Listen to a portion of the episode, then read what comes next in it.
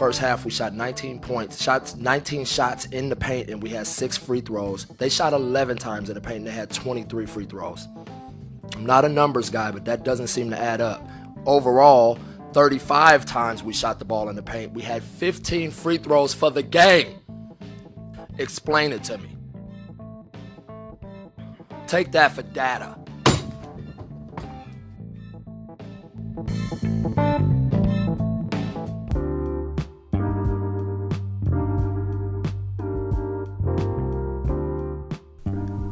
Tous, bienvenue dans cet épisode 6 de Texat for Data.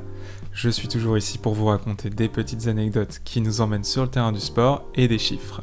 J'espère que vous allez bien, c'est déjà l'été et les premières vagues de chaleur se font ressentir. Qui dit chaleur, en général, dit mirage. Vous savez, celui qu'on voit sur l'asphalte au démarrage des Grands Prix de Formule 1.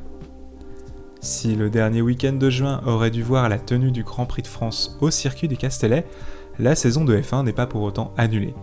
Elle redémarre le 5 juillet avec le Grand Prix d'Autriche.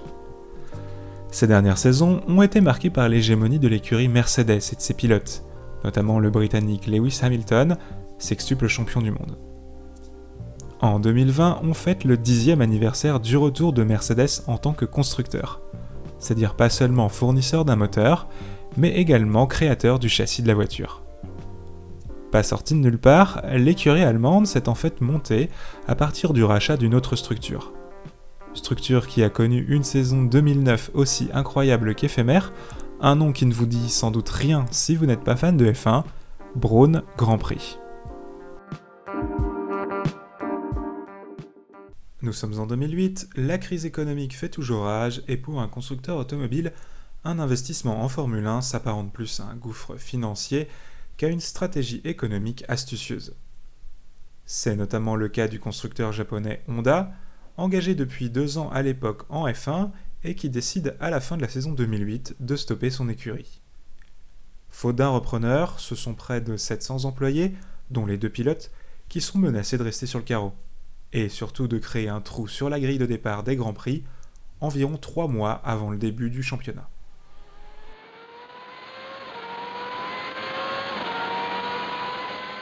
Je suis navré pour la Formule 1 qu'on a s'en aille, mais je ne regrette pas euh, Honda et son équipe parce qu'ils ont accumulé les erreurs depuis trois ans ou quatre ans, et qu'en l'occurrence la crise n'est qu'un prétexte. La vérité, c'est qu'ils ne savent pas comment se débrouiller d'une situation où ils sont complètement perdus. Malgré le contexte économique, quelques rumeurs de reprise avec l'arrivée de nouveaux investisseurs se font entendre. Pourtant, plutôt que de nouvelles têtes, c'est une solution interne à l'ancienne écurie qui voit finalement le jour.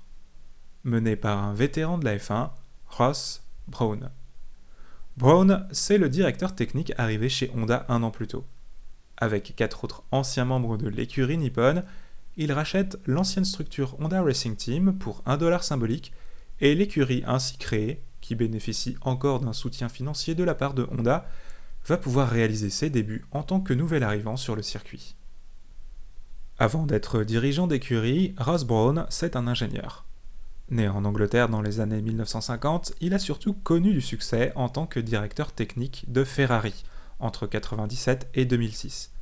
Il est d'ailleurs de tous les titres de Michael Schumacher avec l'écurie italienne avant de rejoindre Honda en 2007. Le rachat se fait dans la précipitation.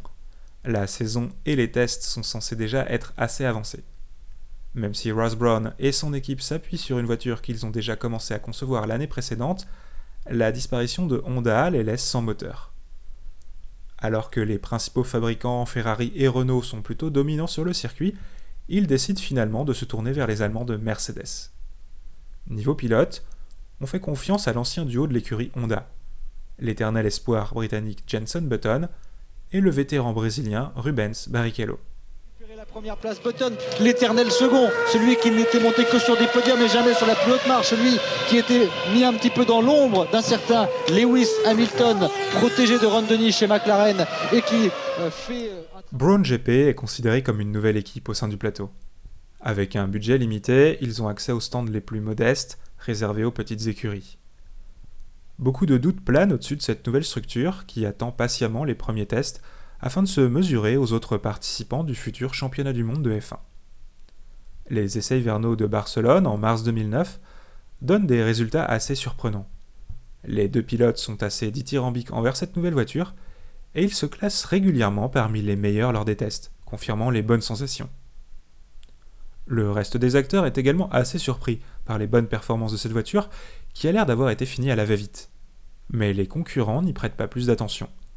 Pour eux, c'est simplement que l'écurie cherche à faire bonne figure pour trouver un nouveau sponsor et de nouveaux investisseurs. Finalement inscrite pour la saison 2009, l'écurie Brown GP participe donc à son premier Grand Prix en Australie à la fin mars. À la surprise générale, Jenson Button obtient la pole position lors des qualifications. L'étonnement est encore plus grand à la fin de la course, puisque Button et Barrichello finissent respectivement premier et deuxième. Ce qui pourrait laisser penser à un feu de paille n'en est pas un. Le deuxième Grand Prix de la saison, en Malaisie, est également remporté par Button. C'est bien simple, sur les 7 premiers Grands Prix de la saison, Jenson Button remporte 6, et Rubens Barrichello finit 3 fois deuxième. Braun GP are winners on their first race appearance, and not only that, it's a 1-2 finish. Button from Barrichello, the smiles are on Ross Braun. What a result, and history too. Sensational job, fantastic. Well done, you deserve it.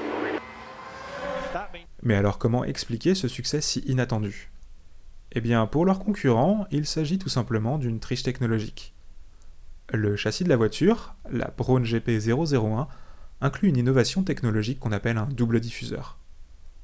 Il s'agit d'une technologie permettant à la voiture de coller le plus possible à la piste en créant une prise d'air.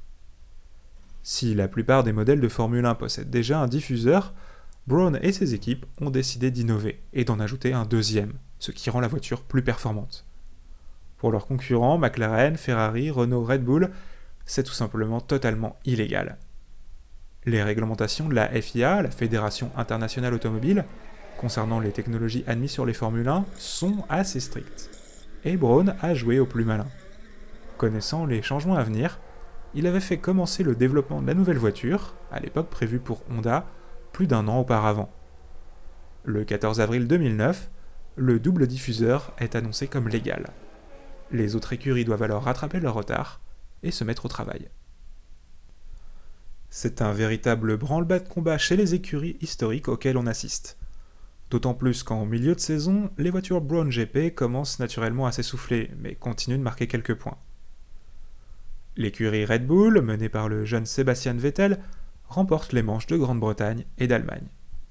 Lewis Hamilton, champion du monde en titre, remporte quant à lui le Grand Prix de Hongrie. À la pause estivale, Jenson Button mène le championnat avec 70 points, mais il vient seulement de terminer 7ème du dernier Grand Prix. Toutes les écuries continuent de modifier leur voiture par petites touches, et Brown GP n'en est pas exempte si elle souhaite continuer à lutter pour la victoire.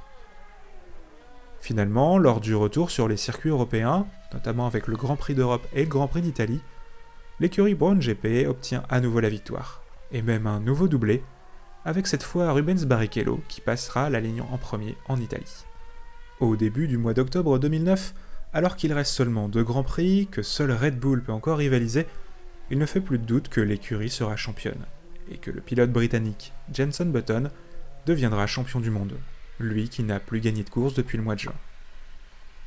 Ce sera chose faite au Grand Prix du Brésil, l'avant-dernier de la saison, et un peu contre les ordres des dirigeants de la F1, qui souhaitaient que le titre soit disputé jusqu'au bout. En terminant cinquième du Grand Prix, Jenson Button devient officiellement champion du monde devant Sébastien Vettel. Rubens Barrichello, lui, termine troisième, et Brown GP est enfin sacré championne du monde des constructeurs. La saison 2009 comportait en tout 17 Grands Prix, Brown GP en a remporté 8, dont 6 sur les 7 premiers. Ces 172 points inscrits sont supérieurs à la totalité des points que Honda Racing avait pu obtenir lors de ses saisons précédentes en Formule 1. Avec Ross Brown qui lui aussi hein, termine cette saison un peu plus tôt que prévu, en tout cas avec les deux titres, puisqu'il reste une seule course et ils sont à la fois champion du monde pilote et champion du monde constructeur. Alors le petit coup de radio. Toujours à la recherche d'un repreneur, l'équipe, qui vivait sur un plan de financement proposé par Honda, a dû continuer à se séparer d'ingénieurs et de techniciens au cours de la saison. Le succès attirant forcément les convoitises et l'arrivée d'un repreneur faisant partie du deal qui a permis à l'écurie de participer au championnat, le rachat de la structure fut inévitable. Flairant la bonne opportunité, Mercedes, alors le motoriste de l'écurie, décide de racheter Brown GP à la fin de la saison 2010 et de faire son retour en tant que constructeur en Formule 1. Ross Brown y restera le directeur technique avant de partir en 2013, alors que Button et Barrichello durent malheureusement quitter l'aventure dès la fin de cette année exceptionnelle. Les quatre premières saisons, Mercedes devra faire face à une domination, celle des Red Bull et de Sebastian Vettel, quadruple champion du monde. Avec l'arrivée d'un nouveau duo de pilotes, Lewis Hamilton et Nico Rosberg, elle dominera dès 2015 le championnat du monde et mène depuis un règne sans partage sur la F1.